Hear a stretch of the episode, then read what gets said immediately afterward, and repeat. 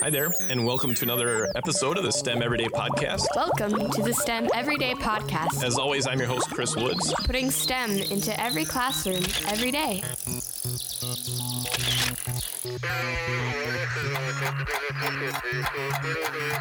Well, thanks for joining us on this episode of the STEM Everyday Podcast. As always, I'm your host, Chris Woods. You can find me on Twitter at Daily STEM, and we reach out to all sorts of people doing amazing things with STEM, helping helping add more science, technology, engineering, and math into your everyday classroom. And with us today, special guest Rachael Mann. You can find her on Twitter at Rachael Edu. That's R A C H A E L. Make sure you spell that correctly, um, or RachaelMann.co. And she recently wrote a book titled The Martians in Your Classroom. Besides being a former teacher and a, and a professional development director, she is an author. So, welcome to the show, Rachael. Oh, thank you, Chris. It's great to be here today. I am so excited to have you here to tell us about Martians in our classroom. That sounds scary. well, it's really not scary because you, most of you, if you're listening and you're an educator or if you have children of your own, you're actually around these Martians every day. So the first person to set foot on Mars has already been born and could quite literally be a student in your classroom. Wow, how cool would that be if if a kid in in my classroom uh, this year is is the first one to step foot on Mars? That's that's crazy to think about. To be the first uh, colonist, you better have good relationships with them so they can Skype in with your class from Mars. Yeah, although there might be a little bit of a delay, I think. oh, it's, yeah, slightly. well, tell us, Rachael, uh, how did how did you end up in in education? You're you're actually a coal miner's daughter from West Virginia, but you ended up in education. Yes, I grew up in West Virginia. I actually did not like school growing up, and really, a, a kid that didn't like school growing up. I know it's shocking, right? It's shocking. All right. and uh, it was, and I remember my father telling me growing up that um, that I will be a teacher someday, and I said I will not be a teacher someday, and was very emphatic about it. However, I uh, it ended up um, going into education, and after they had dropped a program, I planned on going into art, and they had dropped the art program at the school I was at, and decided that this would be a direction I could go in, and then I could always switch careers if I wanted to.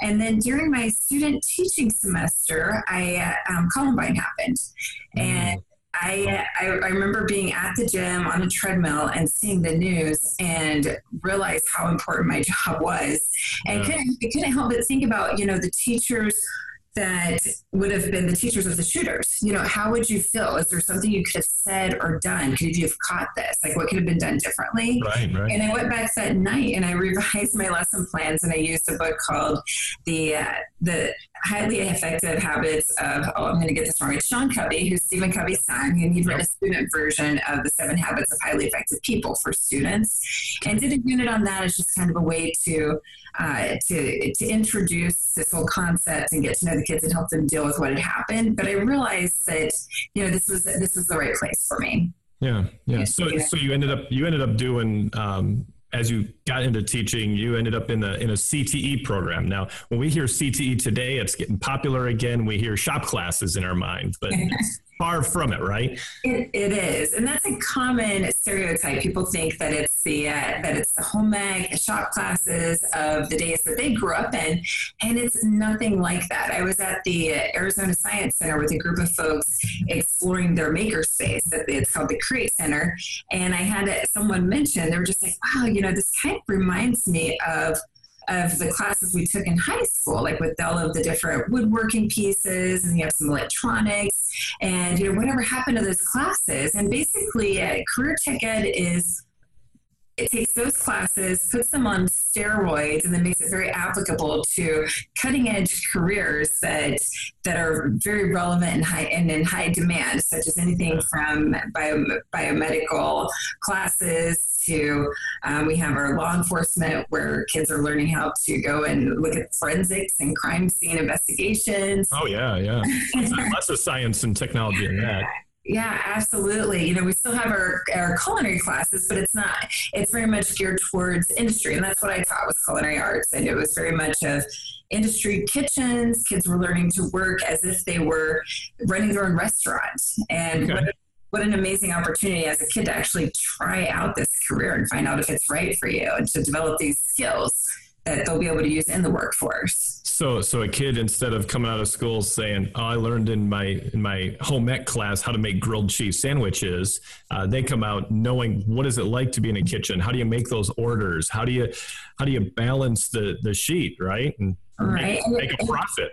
Absolutely. And in many cases, they're also leaving with industry certifications, uh, scholarships to go on into that career and take it to the next level. Or in some cases, I had a student who he was in this competition where he could win a cash prize or a a job right out of high school to work at this resort in their culinary department, and he chose to go right into working for this uh, this just one of the most famous resorts in uh, in the world, and he decided to go in that direction, which is just amazing, an amazing yeah. opportunity. The, the options that are available to kids, if they're if they're willing to work hard and and learn those skills that that we're providing in a lot of schools, it's it's incredible, and and good job, Rachael, for doing that for so many years. Uh, you started moving on to to things. Now, I, we're going to get to the the book that you wrote called The Martians in Your Classroom. And again, we're talking with Rachael Mann. You can find her on Twitter at Rachael EDU. Uh, but but after that, you you founded you you came up with this thing called Teach Like TED, and and TED is not a person, right? TED is not. Uh, TED, TED, stands for Technology, Entertainment, and Design. Yeah. And I uh, was working at the Arizona Department of Education after having left the classroom mm-hmm. and was asked to take over Educators Rising as the state director. And with that, one of my responsibilities was to train a group of high school students in how to speak in public along with leadership skills. Oh, speaking of public, that's scary. It is. It is. It is for everyone. It's adults and kids alike. And we started using TED Talks, looking at instead of using the traditional route of public speaking, we started breaking apart, examining TED Talks. What did we like about them? What were some things that we didn't like about some of them? And then applying what we were learning in our public speaking. And I say our because it actually did. I noticed it transforming my ability to speak in public as well. Right. And I couldn't help but think as I watched these kids just transform and become dynamic speakers. I mean, one of one of the students who I trained through Ed Rising, he's already he's 19 and he's already done keynotes. He's uh, constantly doing wow. speaking, uh, speaking engagements at the national level because of learning how to communicate in a powerful way. But I thought about my what I how I learned public speaking, and I thought, wow, this is something that teachers need too. And so what started out as a presentation turned into a company. Mm-hmm. And, and teach like TED. Yeah, teach like TED, hashtag silence. And, and it's, and it's really about presentation literacy. So not just looking at how to speak, but how to do, deal with the different fears that come along with public speaking, how to you create presentations, so your slide decks, your visuals, how to engage with your audience, and think about the brain science behind what helps you connect with your audience. And, and as an educator, those are the kind of lessons that, that we use every day, whether we think about it or not, how we're communicating with the, the audience that we have of 25 kids in a classroom that um, have not bought a ticket. They just had to show up for our, our presentation. Absolutely. And I think that we owe it to our students to be uh, dynamic speakers and be able to, to communicate in a way that they'll listen, but also to be able to teach them how to communicate in a way that as they're uh, developing these awesome ideas around STEM or career tech ed or any of the different areas, how do you communicate those ideas in a way that makes an impact so people want to use those ideas and do something with those ideas? Yeah. Or, or they might want to actually grow up and be a teacher instead of want to be anything but a teacher like some people I've met. Absolutely, absolutely, because that's something we need a lot of. so, so teach like TED. If they want to find uh, information on that, what's the best way to find that, Rachael? Uh, I I would visit Twitter. Go to Twitter. Teach like TED on Twitter. I uh, just revamped my website. It was teachliketed.org and leadliketed.org.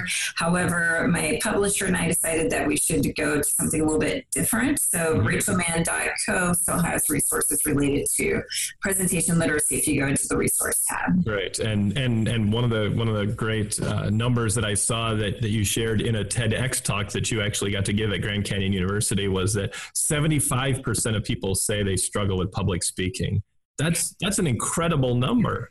It is. It is. And even the other 25%, they they may have overcome that fear already. Some of them started speaking at a very young age or performing at a young age, so they really didn't have that anxiety related right. to it. But many of those people still, when the stakes are high, will still have that fear when it comes down to it. Wow. So and and like uh, like you quoted in in that in that TED talk, the the famous Seinfeld little sketch where he talked about you'd rather be in the coffin than giving the eulogy at a funeral because people's number one fear is public speaking and number two is death. Yes, which is which is crazy, but yes, that's a, that really is what they've done multiple studies that have shown that. I, I just can't believe that. I, that boggles the mind. All right. so so so here we go. So you've you've done all that stuff and and at some point you realized, hey, this this STEM thing is is really important. And you how how did you end up coming to write this book called The Martians in Your Classroom? As a classroom teacher, I always, some of my favorite lessons really involved the different STEM concepts. And at the time, I didn't even necessarily realize that, but I was always finding ways to incorporate the experimentation, the science, the technology into my classes. Mm-hmm. And then when I was working at the Department of Ed and doing the Ed Rising, uh, working as the Ed Rising state director, one of the big shortage areas is in STEM. When you look at the the number okay. of teachers we're going to need in the future versus what what we show of people who are actually going into these areas to teach in these areas, there's a huge gap, and that means that we're going to have a shortage of kids going into these STEM areas.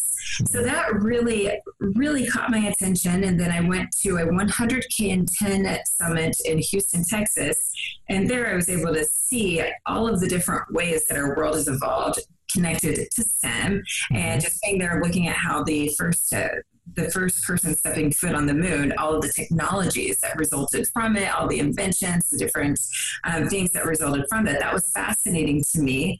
And I was um, a couple years later, 2016, I was on a flight to LA. It was supposed to be mm-hmm. Wi Fi equipped and, you know, Phoenix to LA, really long flight, right? Right. So, oh, yeah.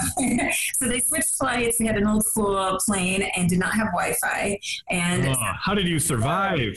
A whole hour. So oh. it's ridiculous, right? Uh, in this day and age, there should not be an hour of our lives without Wi Fi. Right. Well, and so then I had to do the old school thing of read a magazine from the back of the airplane. And as soon as I opened it up, I opened it up to the, the center, which was like a two page huge image of, of Mars, and it said on there that the sky is no longer the limit, and it was talking about the impact that um, that the next steps in space development would have on the world around us. And I started reading the article and was just like, wow, this is so important for teachers to know, uh, just you know what, what's coming down the pipeline. So I added that to one of the keynote talks that I deliver, and reached out to the uh, connected with the author Steven Sanford, who worked at NASA for many years. Um, connected with him through social media, through Twitter, and then also through LinkedIn. And I knew I was going to be coming out to. I was keynoting a STEM conference for in DC. So I reached out to him to see if I could interview him. And our conversation went from an interview that was for a magazine to co-authoring a book together. Wow. So, so here you are, just a, you know, I would say just a CTE teacher who who ends up writing a, a, STEM education book. It's available on Amazon. Again, it's called "The Martians in Your Classroom." Um, incredible ideas just just helping kids and and actually educators and parents alike to think through those huge leaps that we've made. You know like like one of the things you talked about it's, it's it was only 66 years from the wright brothers taking off to landing on the moon at apollo 11 and and and how much condensing uh, of that technology that we have going on now Oh yeah, yeah. Because now we're taking all of the uh, instead of everyone reinventing the wheel, we have all of this information that we're building upon and collaborating with, and it's just that exponential piece is going to cause for the future for our students, for the Martians in our classroom, if you will. Yeah. Uh, it's just going to change so rapidly that it's impossible to keep up in education, but that has huge implications for what we do as educators to make sure kids are prepared for this world. So, so everyday kind of things, right? Every, every day, like you said, STEM is not just this small little niche category. STEM is really part of all the different things that we do, and and remembering and finding ways to to add those pieces into our classrooms every day. And and with that, I think too, we've got to blur the lines. We've and we hear this all the time. We've got to stop compartmentalizing education, but we have to do something about it. We have to show ways to really make that STEM content relevant in every every content area, and especially using career and technical education as that playground for it to happen for them to be able to take those pieces, connect it to the workforce, and actually be able to experiment with them. Yeah, how cool if uh, someday in the near future, one of the CTE courses or classes was space exploration or astronaut science or wow. And, and, you know, and it should be. And I know that there is some collaboration happening at, between the CTE community and with the powers that be to to uh, see how that could happen, what that could look like in the yeah. future. And and and again, it's it's small small steps that we could take, and I guess you could say um, giant leaps for mankind. we want to want to mix in our space quotes. Um, but but kids like STEM. Kids naturally like it, and if we're just keeping it in, like you said, compartmentalized, we're we're doing a disservice to them. We are, and I think that kids when they're when they're young, they like STEM, but I don't think that they even know that it's STEM. You know, they're they're playing with these concepts, these concepts, and they um, they're exploring. So it's not even necessarily that they understand it. And I think sometimes for older students, they hear the word STEM, they hear science, technology, the engineering part can be scary sometimes, and especially mm-hmm. that.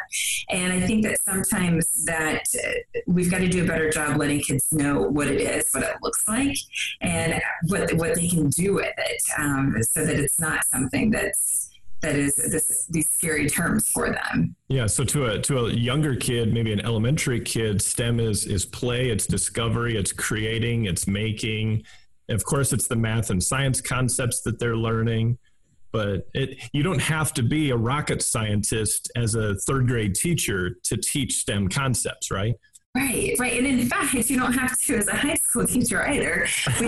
Good like I, had my nephew last last spring, I was babysitting for them in Alabama, and my sister and her husband went on a trip for a week. And my little nephew, I, I asked him what he, what he wants to do, what are his big dreams, and he tells me that he wants to build a robot. Uh-huh. And I ask him, okay, so what is your robot going to do? And he tells me it's going to have laser eyes, and that it's uh, going to kill his sister, but he is six years old this time. So I told him, I'm like, well, why? I think first you need to learn how to code, and that way you can build an app and then kind of work up to this piece. I, I don't know how to code, but I set him in front of code.org, and while I'm making breakfast, he does 122 lines of code. so, oh, wow. you know, we have so many resources at our fingertips. It's just a matter of uh, knowing where to find those resources yep. and giving kids that individualized education so that they can succeed in these areas that they're passionate about. And they mm. don't, sometimes they don't even know what the word passion means, but it's stuff that they're excited about and, and want to explore more of. Yeah, and and every kid has those passions, those excitements, those things that that trigger them, uh, and and that's that's a that's an awesome thing when we can put those resources in front of them, and and like you said, just give it to them, and you're eating breakfast, they're figuring it out on their own. It's incredible what kids can do. It is, you know, and I have this show what you know learning menu for kids to be able to choose how they're going to demonstrate their learning. And it has different technology tools such as, you know, they can create a blog post, create a, a, a, cartoon, do a, you know, it's all all different apps that they can use. So there's nine different choices. You do a Flipgrid, do a verbal response. Mm-hmm. And I've had, te- I've shared it with teachers who at first they say, oh, well, I don't, I have to learn how to use all nine of these. And I said, no, you don't. Don't even try to learn how to use it. Have the kids learn how to use it. Then they can teach you how to use it as part of their presentation. Yeah. And and some of those things you could find them in the Martian book, right? Yes, yes. That learning menu actually is in the book. All right. So The Martians in Your Classroom, that's the book uh, written by Rachael Mann and Stephen Sanford. Um, Rachael, awesome, uh, great ideas. Uh, and again, you can find Rachael on Twitter at Rachael, that's A E L E D U. Uh, or rachaelmann.co. All those things will be in the show notes, of course. Um, what do you think? What do you think? Real quick, one more two more questions here. Right. Um, what, do you, what do you hope STEM education looks like in the future?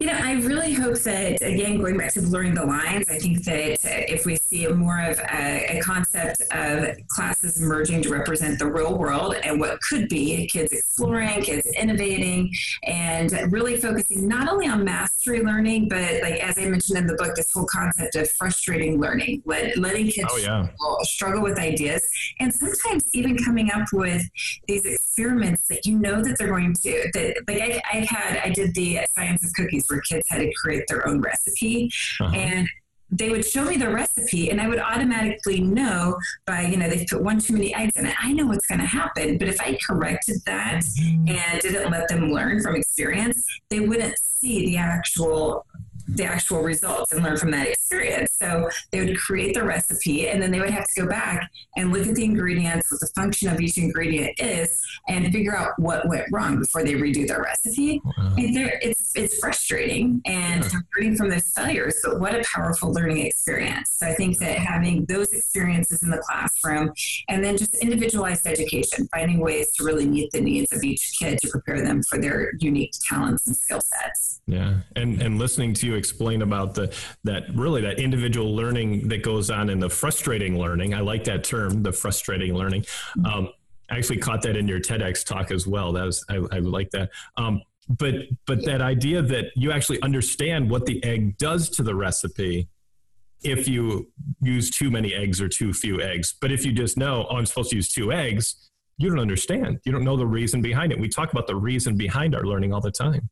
Right, right. And they're able to see, oh, wait, it's a little bit cakier. So what does that mean when I'm making a cake? Or what if I do want a dessert that's a little cakier? So, so yeah, it's a, it's a much more powerful way for them to learn and understand what they're doing. Well, with these I, I'm guessing, Rachael, you probably like all those uh, those shows on Food uh, Network, right? Oh, absolutely, yes. I, I, I, had the chance to. Um, I took my family to watch uh, Alton Brown on tour, and oh, I, I tell you what, and, and, I tell you that was an incredible experience for me, sitting there as as a sciency, technology, you know, engineering, math teacher, watching all this stuff unfold. And he's using liquid nitrogen and and and popcorn. Oh, the science of popcorn is incredible, and I'm just I'm just soaking it in, going, "This is fun. This is STEM. This is awesome." the science of popcorn was one of my favorites. I just never really thought it through, but that was just a, a very easy concept to digest, and especially for kids. But how fun is that? Yeah.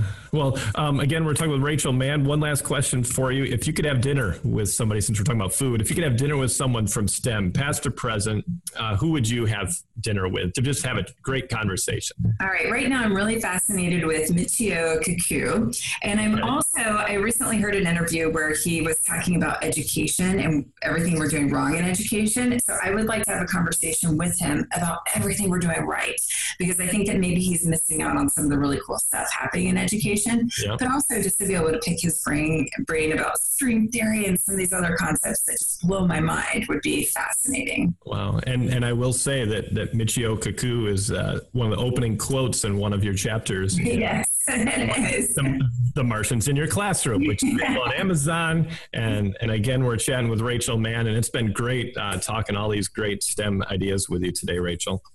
Oh, thank you. It's been wonderful being on the show and chatting with you as well. Thank you. And and again, check out rachaelmann.co. You can find her, find out how you can get her to come and speak to, to people around you. Um, thanks again for listening to this episode of the STEM Everyday Podcast. For more great STEM ideas and interviews, subscribe to the STEM Everyday Podcast on iTunes or your favorite podcast apps. And if you have any questions for me, find me on Twitter at Daily STEM. And I love to talk. You're listening to this podcast on the ESDAC Broadcasting Network. To find more information about this or other podcast shows, please visit remarkablechatter.com.